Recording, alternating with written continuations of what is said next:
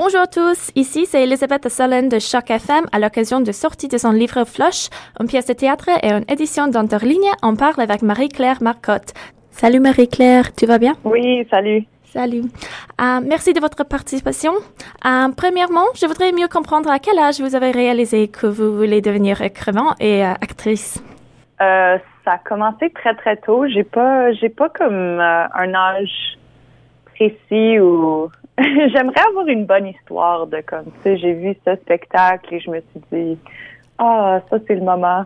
Mais c'est vraiment arrivé petit à petit et j'ai j'ai toujours été impliquée dans le théâtre en grandissant. J'ai j'ai fait du chant, de la danse, du jeu et euh, quelque temps dans mon adolescence, je me je me suis dit que que je voulais être dans les arts. Je savais même pas exactement quel quel côté précisément. Je disais juste je veux être une artiste. Alors c'était très vague et, et clair euh, dans mon esprit un peu, mais mais quand même euh, vague. Alors. Ok, oui, oui, pas, pas de souci.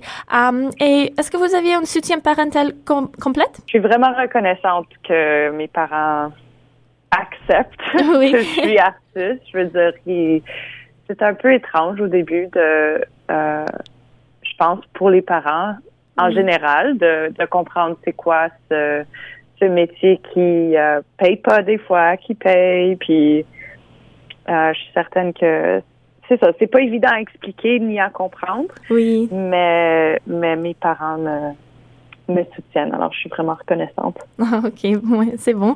Et euh, pourriez-vous parler à propos de l'inspiration de ce livre? Est-ce qu'il y a une partie de autobiographique euh, dans la pièce? Non, non, pas, pas autobiographique. C'est certain que je, euh, je suis influencée par mon vécu, oui, Ok.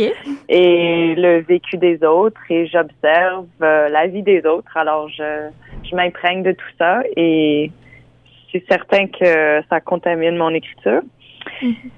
Euh, ben, le, le début, l'étincelle de la pièce, c'est- c'était une image qui, qui m'est venue et, et j'étais intriguée par cette femme qui, ce personnage qui recommence sa vie et qui va vivre ailleurs dans un petit, dans une, dans un petit appartement avec Oui. un poisson rouge Mhm. et elle essaie, tout lui semble étrangement familier et elle essaie de s'incruster dans ce nouvel univers. Alors, c'est, c'est à partir de ça que j'ai commencé et les, les personnages se sont développés autour euh, de Corinne, le personnage principal. Oui. Euh, alors, euh, oui, je sais qu'il y a une introduction précoce du poisson rouge. Qu'est-ce que la symbolique de, de la petite poisson rouge? Ben, j'ai, j'ai un peu peur de le dire, honnêtement, parce que je veux que les gens se sentent libres d'avoir leur propre interprétation. Ah, ok.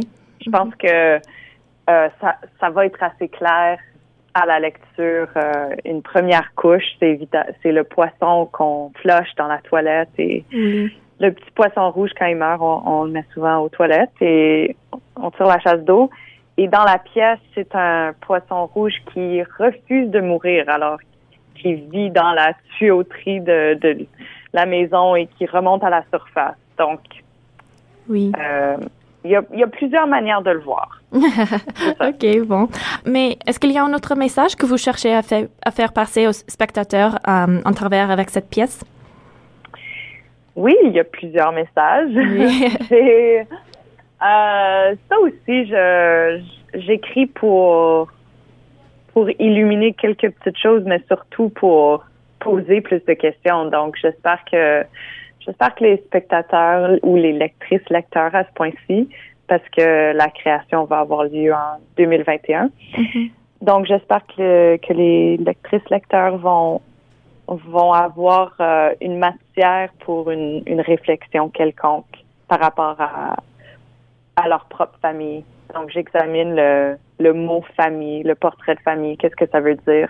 Mhm. Et euh, c'est ça. J'espère que ça va, ça va apporter une réflexion Peut-être plus approfondie. C'est ça mon souhait, en tout cas.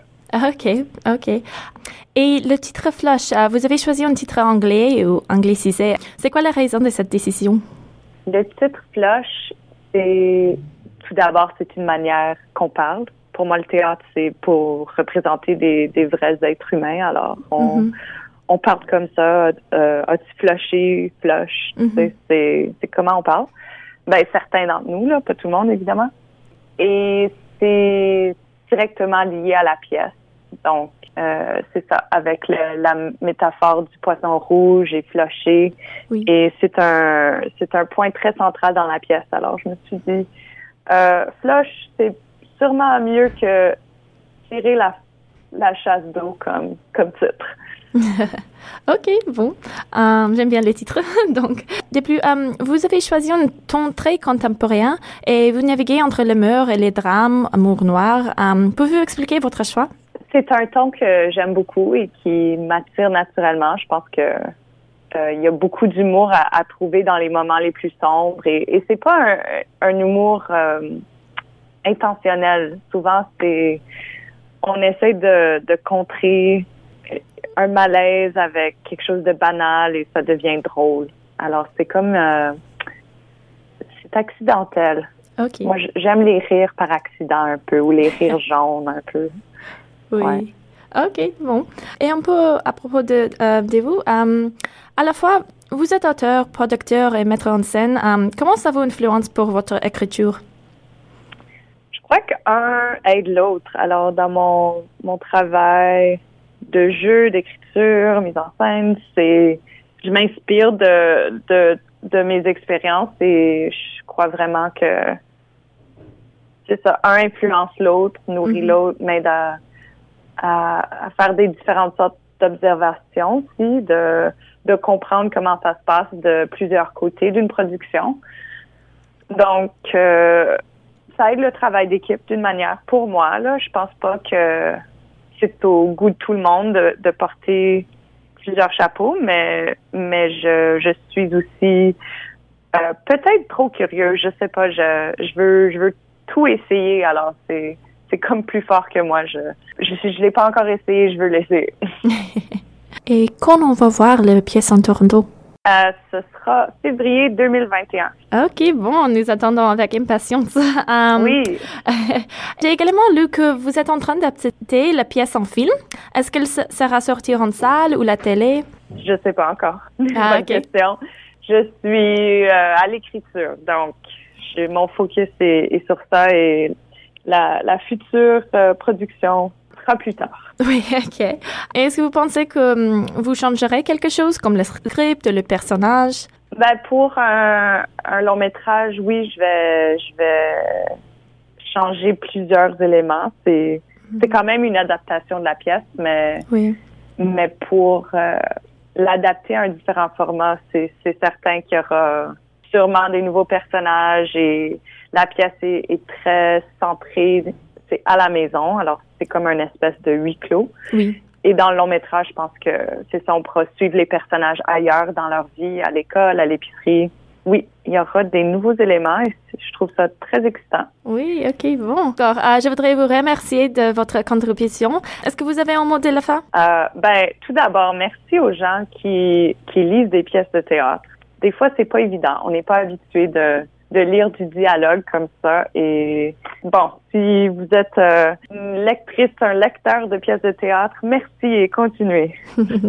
Et voilà, merci Marie-Claire et merci à tous d'avoir écouté. C'est Elisabeth à Choc Merci beaucoup.